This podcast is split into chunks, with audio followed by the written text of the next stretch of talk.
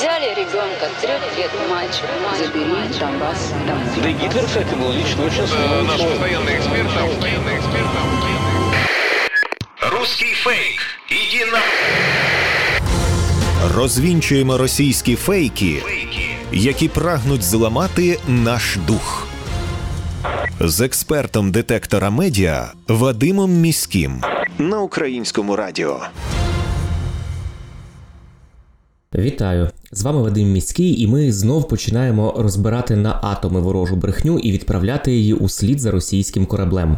Незалежно від того, чи тримаємо ми зброю в руках для захисту нашої батьківщини, усі ми з вами є на інформаційному фронті, і тут розгортаються не менш важливі і драматичні епізоди протистоянь. Своєю інформаційною зброєю Кремль прагне знищити нас морально, цілиться у наш дух і хоче підірвати віру у власні сили.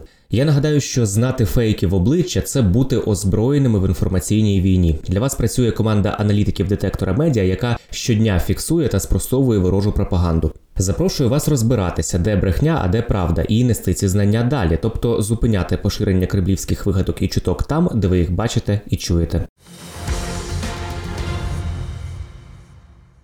Росія, начебто, повністю контролює хід бойових дій на території України.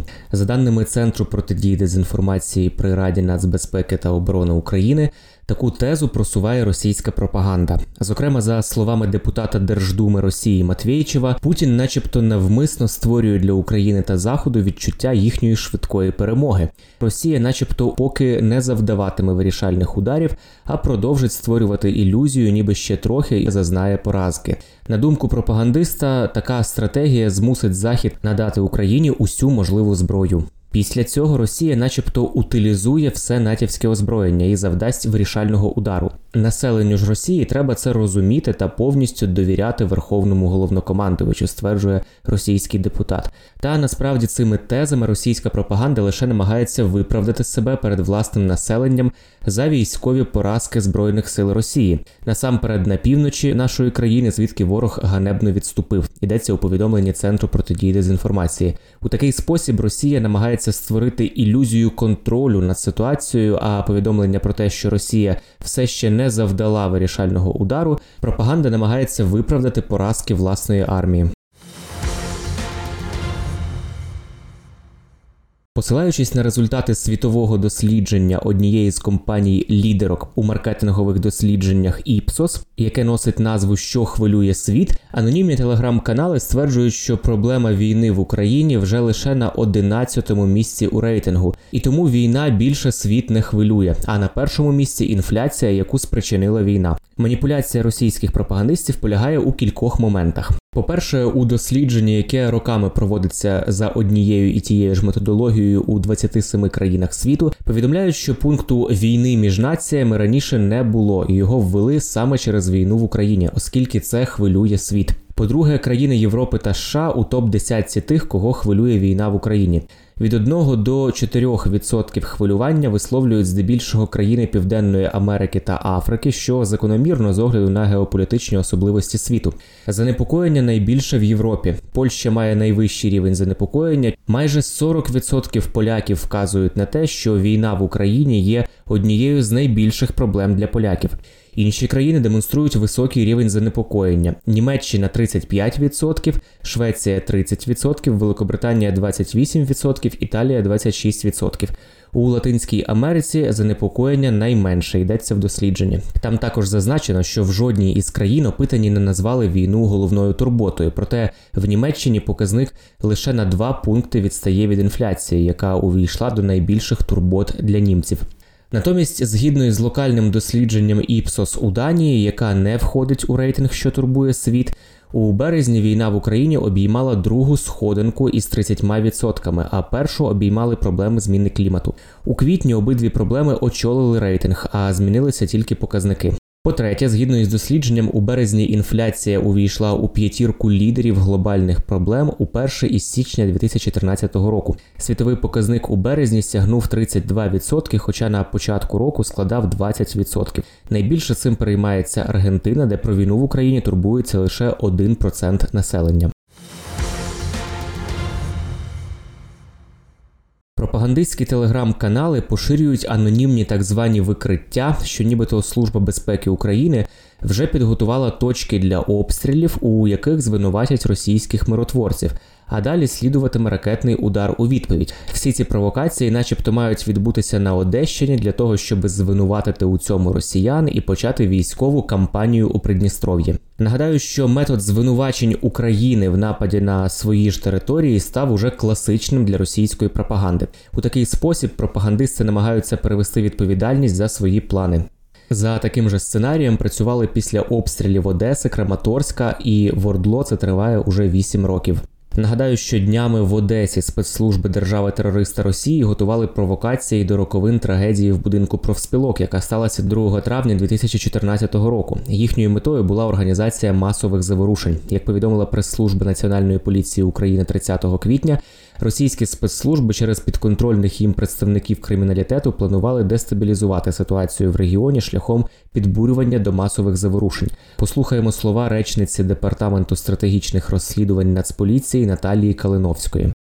За наявною інформацією співробітників поліції, спецслужби Російської Федерації через підконтрольних представників криміналітету мали намір дестабілізувати ситуацію в регіоні шляхом підбурення до масових безпорядків, організації масових протестів і заколотів, які б могли призвести до підриву державності та направлені на повалення державного ладу в Україні.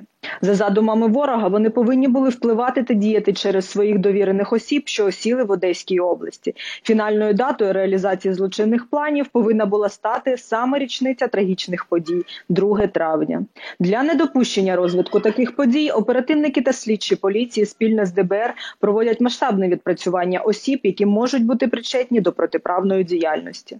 За їх результатами вже вилучили значну кількість різної зброї, комуністичної атрибутики, рекламних брошур із комуністичною та іншою забороненою символікою, посібники з інструкціями правил поведінки, заходів конспірації та стеження для проведення діяльності диверсійно-розвідувальних груп. Окрім того, вилучили гранати, набої, мобільні телефони, електронні носії інформації. Це були слова речниці департаменту стратегічних розслідувань Нацполіції Наталії Калиновської.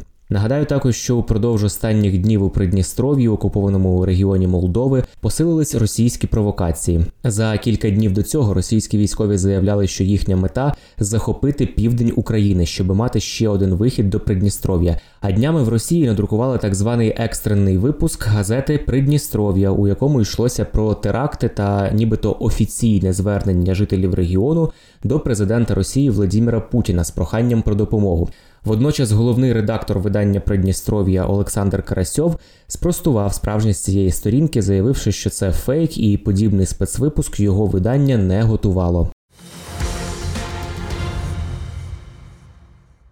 Натовський адмірал, начебто, вражений російськими генералами. Схоже, що у збройних сил окупантів відчувається кадровий голод, раз вони поширюють такі чутки. У той час, коли пропагандистська армія щосили малює перемоги, а офіційний представник Міністерства оборони Росії Конашенков чомусь усе частіше змушений повідомляти про застосування ракет замість так званого звільнення територій, у світовому армійському середовищі вже давно зрозуміли, що російські війська це зовсім не те, що Росія демонструє на парадах. Насправді, як повідомляє Центр стратегічних комунікацій та інформаційної безпеки при міністерстві культури та інформполітики, екс-командувач об'єднаними силами НАТО в Європі адмірал Джеймс Ставрідіс дійсно вражений російськими генералами, але зовсім у протилежному сенсі. Він назвав військових Росії напрочуд некомпетентними. У інтерв'ю радіостанції WABC він зауважив, що протягом останніх двох місяців Росія втратила щонайменше 12 генералів і додав, що не бачив такої статистики за усю сучасну історію. На думку Ставрідіса, безпрецедентна кількість втрат у командному складі це результат вражаючої некомпетентності російської армії. При цьому вбивають не тільки генералів, уточнив Ставрідіс про російські збройні сили, наголосивши на їх нездатності вести логістику, погане планування бою та втрату свого флагмана в морі. Це були головні фейки на сьогодні. Нагадаю, що не потрібно довіряти чуткам і пліткам, особливо якщо це якась напівсекретна інформація, яку вам переказали знайомі знайомих, або ви прочитали її на незнайомій сторінці у мережі. Як правило, за такими неконкретними джерелами ховаються спеціально вигадані ворогом плітки, які мають нас деморалізувати. Є офіційні джерела, і тільки їм ми довіряємо у час війни. Отримали тривожну новину від знайомих, чи у вайбер-чаті, чи в телеграм-каналі, чи в чиємусь повідомленні приватному. Панікувати не потрібно, і переповідати одразу усім навколо також не потрібно.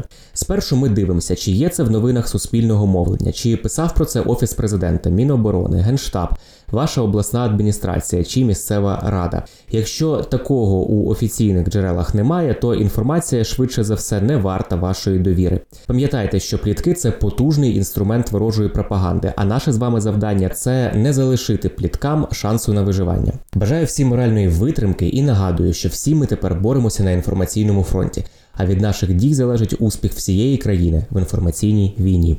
З вами був Вадим Міський. До зустрічі. Русский фейк. Іди на... Розвінчуємо російські фейки, Фейки. які прагнуть зламати наш дух. З експертом детектора медіа Вадимом Міським на українському радіо.